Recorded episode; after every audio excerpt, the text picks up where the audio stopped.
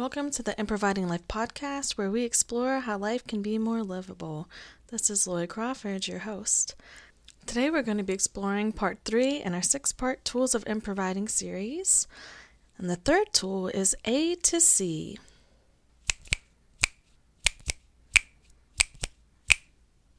Woo, we are on episode five already. Thank you for everyone who has been listening through all the episodes, and thank you for joining if this is your first time. So, today we're going to be exploring the tool of A to C. So, for anyone who's ever been at an improv show, you know, we usually are on stage and we ask for a suggestion from the audience. So, let's say I yell out, What's your favorite vacation destination? And someone might yell out, A cruise ship.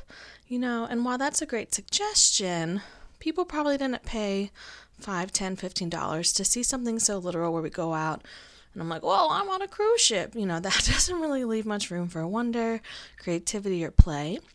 So the tool A to C is something that gives us this ability to dream. And it's this premise or this idea that the first thing that comes up may not be the best thing that comes up. It may not be the only option of what to explore.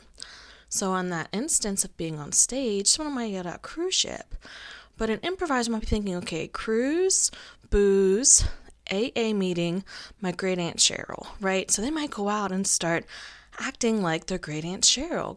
Granted, the audience may not know what's happening at, at the beginning, but that's the whole point, right? There's room for mystery, there's room for characters to be developed. And so what they did was A to C, or let their mind free associate and word jump around of what does each word that comes up for them make them think of? So, what might end up happening, depending on the improviser style, is we get to the end of the, the skit or the show, and all of a sudden, we find out that everyone's been looking for Great Aunt Cheryl because she's been missing because she went on a cruise ship and forgot to leave, right? So she's just been living on this cruise ship for years and no one knew that. That is a more entertaining, a wittier, a more creative space to play than if we just went right out and said, Hi, I'm Great Aunt Cheryl and I'm on a cruise ship. You know, like the, it allows there to be more relationship happening. And so, what this looks like when you're not on a stage, so when we're applying improv, is this idea of we get to fidget with the filters of what may be. So, the past few episodes, we've been talking about how oftentimes, you know, we've been really taught to and expected to be very reactive, have set ways that we always respond to things, and sometimes they don't feel so great. And that when we're thinking of how to have more access to choice, how life can be more livable, getting to the A, right? Like, so even just being able to maybe yes something, maybe then we're able to yes and, you know, having a first place to start is great. But sometimes it can feel like we're further stuck in a moment or a situation if A is all we can access. And that can make it feel even harder for shift to happen, for us to be able to see ourselves as human and that being okay. And so there's this this premise or this question behind the tool of A to C of can we let our minds know that things don't always have to make logical sense, right? That one improviser in that story, you know, their first thought was cruise, booze, AA, and then their aunt. Someone else's thoughts might have been cruise, water slide, all you can eat buffet, and then they went with all you can eat buffet, right? They went to their third thing and then they felt like that's what I want to act on. Both of those are equally valid. They both were exploring things. And while that may not have been like a logical order where it's very predictable, it doesn't have to be. And so when we're thinking about applying A to C to our own lives and, you know, feeling our emotions and being in this place of really allowing our humanity to exist, there can be an embodied sense that's valid to, you know, to let come up. So it doesn't make a logical sense. There can be something that our bodies are telling us or that our bodies know is true. And can that be valid and something that we go with and explore and A to C those feelings? Simply because they're coming up for us. So, what that might look like is we might notice first, hmm, okay, A, the first thing I'm noticing is that my stomach is a little unsettled. Okay, we could just stay there. That might be a, a great and only needed step of just noting that we're having some discomfort. But let's say an hour goes by and we're still feeling that dis ease. What else is possible? Oh, we might start to think, hmm, what did I last eat? Okay, I had some takeout. Oh, there could have been something wrong with the takeout. And then we were like, well, no, we ate at the same thing as someone else and they feel fine. Might realize, oh, you know what? I just realized I took my medication before I ate, so I was on an empty stomach. Maybe that's what's impacting me, right? So in that case, we went from A to C. We allowed our mind and our bodies sort of have this conversation of going down different avenues to see what else could be more of an underlying situation. So then when we realize that, we're able to say, "Oh, this this happened one other time," and I realized that, um, you know, perhaps taking a shower or drinking an extra glass of water, you know, some physical practice helped us settle that stomach, helped us manage the disease from that medication being taken on an empty stomach, helped us at least have a, a little bit of a way to let go of some stress.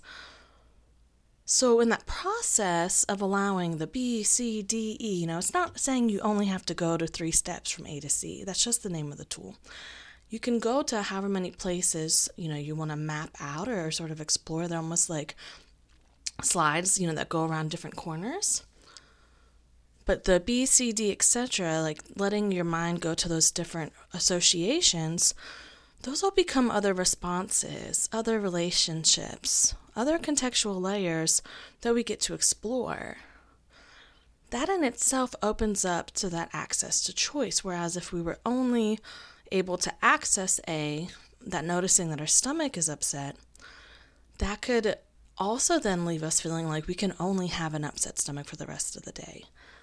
And that might be a totally valid place that, that you want to be in is just allowing that that symptom, so to speak, that discomfort to exist. But if there's other things you would like to be doing, or perhaps you know you don't have the time or the space if you're at work or driving somewhere to really be in that moment, those B, C, D, E, you know, all those other relationships that come up of what might be happening, what supports might be helpful, what else can you consider? Those might provide something that may actually be a better option to take or something that's the more accessible option to take. And so, if you're ever wondering, how can I get access to choice? What if a choice can be an A to C away, right? What if that can just be something where you're sort of going down that mind map, you're free associating, you're letting the very first word or idea or feeling that comes up come up. And it's almost like skipping rocks in the water, right? They're just going to be splashing onto the next ones. That in itself can lead to somewhere that wouldn't have been accessible right before that. Ma ma ma ma ma ma ma. The time is the early 2000s. Everyone's wearing questionably large belts with 15 layered tank tops. And there in a house outside of Baltimore, Maryland, is little Lori. And she is quite the chef in her own mind. She often helps in the kitchen. She can cook full meals, even though she's about 10, maybe 11, but she's doing it and she's allowed to cook, right? She's earned that trust. One day, she's like, you know what? I'm to make some ramen noodles. I got this. That's what microwaves are for. So she puts the ramen noodles in the microwave. She goes into her parents' bedroom where the household computer is. Mom's in there watching TV. Sister's in there, actually on the computer talking to her out of state boyfriend on AOL Instant Messenger. Oh, scandalous. And then all of a sudden, everyone's smelling smoke. Wah! That's the sound of my mom, who, bless her heart, is not necessarily the most comfortable person with the unexpected. So we open the door. Smoke is filling the whole house. Where's the fire? Where's the fire? And so we're looking and realize that it's actually the microwave smoking. That's odd. It's a new microwave. Why would it be smoking? The cat's running around like crazy. She can't breathe. We're all trying to open up windows, open up the door, but get the cat and the cat carrier. So the door, you know, she doesn't run out the door. Just so much mayhem is happening. And I go up and I'm like, I'm the brave one. I can do it. And I open, I unplug the microwave. I open the door and realize I forgot to put water in the bowl. So I had just dry ass ramen noodles in a plastic bowl in the microwave for four minutes. Not only did the bowl melt to the microwave tray, but the noodles were on fire. the house was full of smoke. And in that moment, without realizing it, and without me knowing, because I didn't know what the fuck improv was yet, my mom was practicing A to C.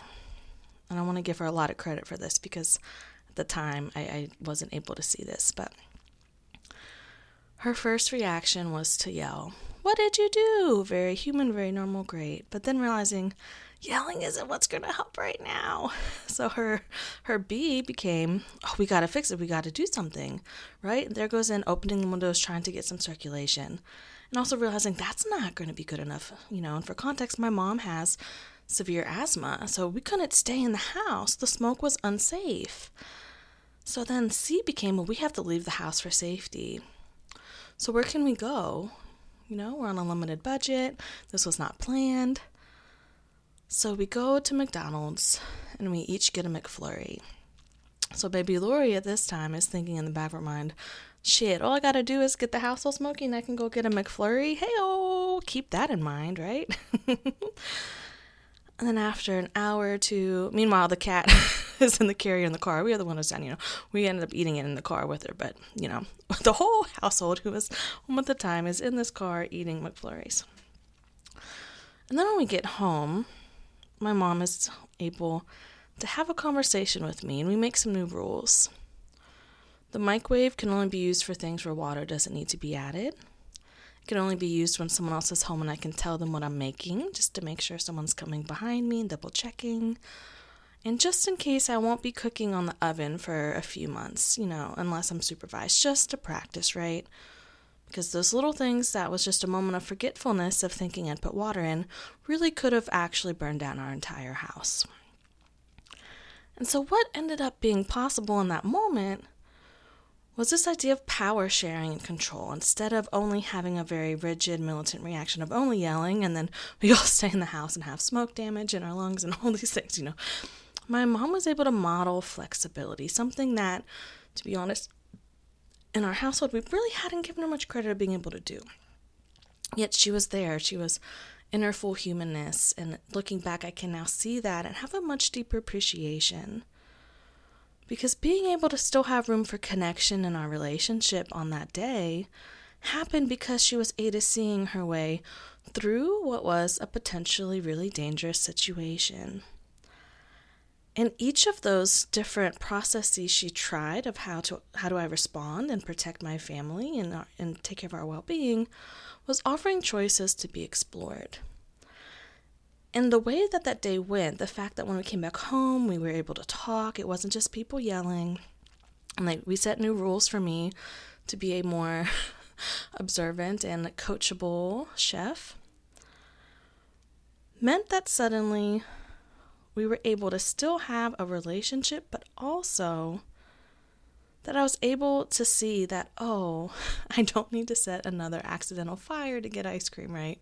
You know, like I that initial thought of, oh crap, I'm getting treated in itself was resolved. I was able to see, no, that was literally the best way for us all to have our physical need of being safe and out of the house met while also offering my mom a space to decompress, while offering us anything other than just uh, still being freaked out, right? You know, we were able to have a slight moment of normalcy, a family connection amidst something that could have been really tragic.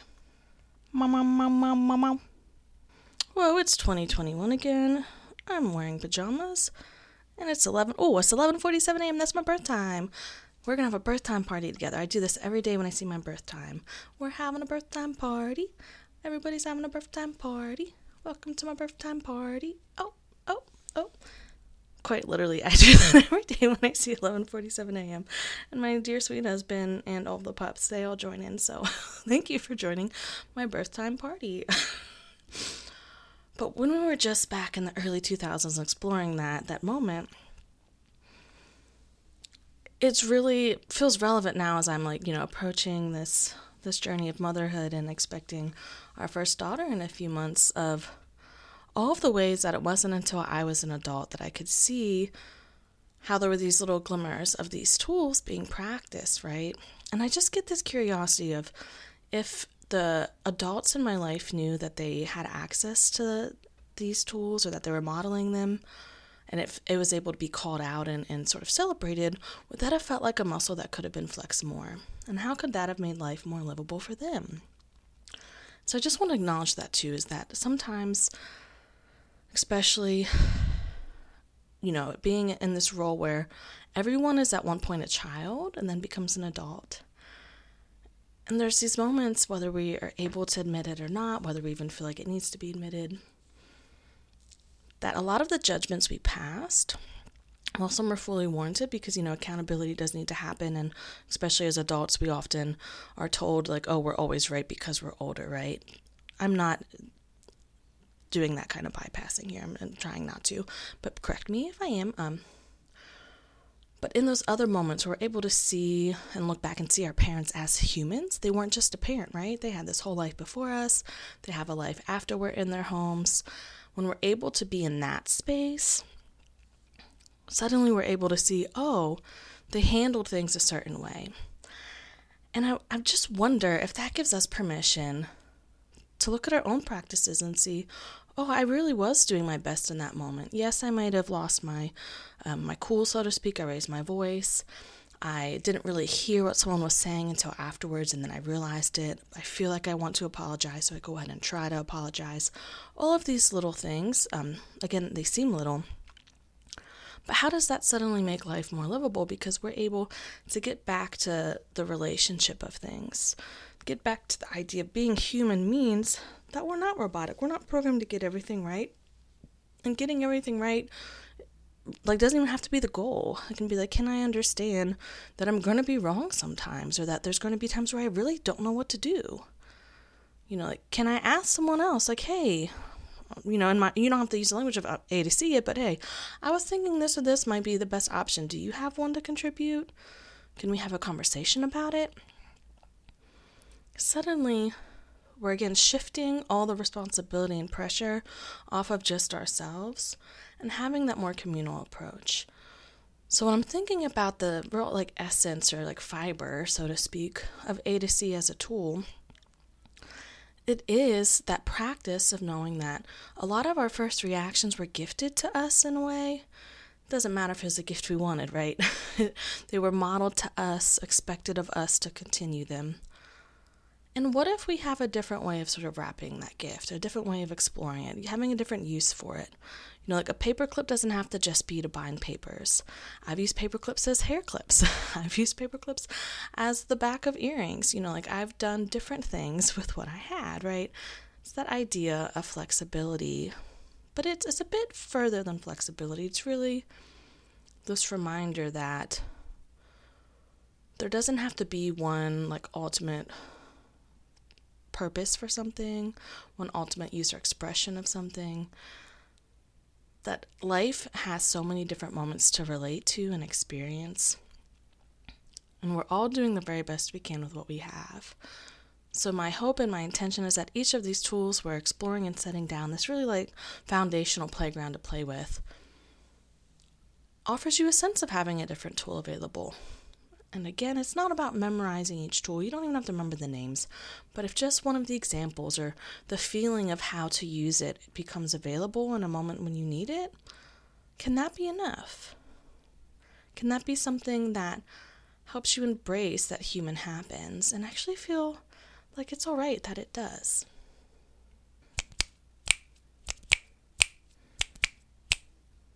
Thank you for tuning in to episode 5, where we explored tool number 3, A to C. Our next episode will be tool number 4. I think 3 and 4 are still numbers next to each other. Numbers and counting are not one of my favorite parts of humaning. but we're going to be exploring a tool that I call ID the Ship. Until next time, I wish you many fun adventures practicing your A to Cing. And if you'd like to connect, you can reach out and email at improviding101 at gmail.com or visit me on Instagram at improvide.with.lori. And remember, have a razzle dazzle day, and if that's not accessible, you can slap F on front and have a frazzle dazzle day. Remember to water your ramen.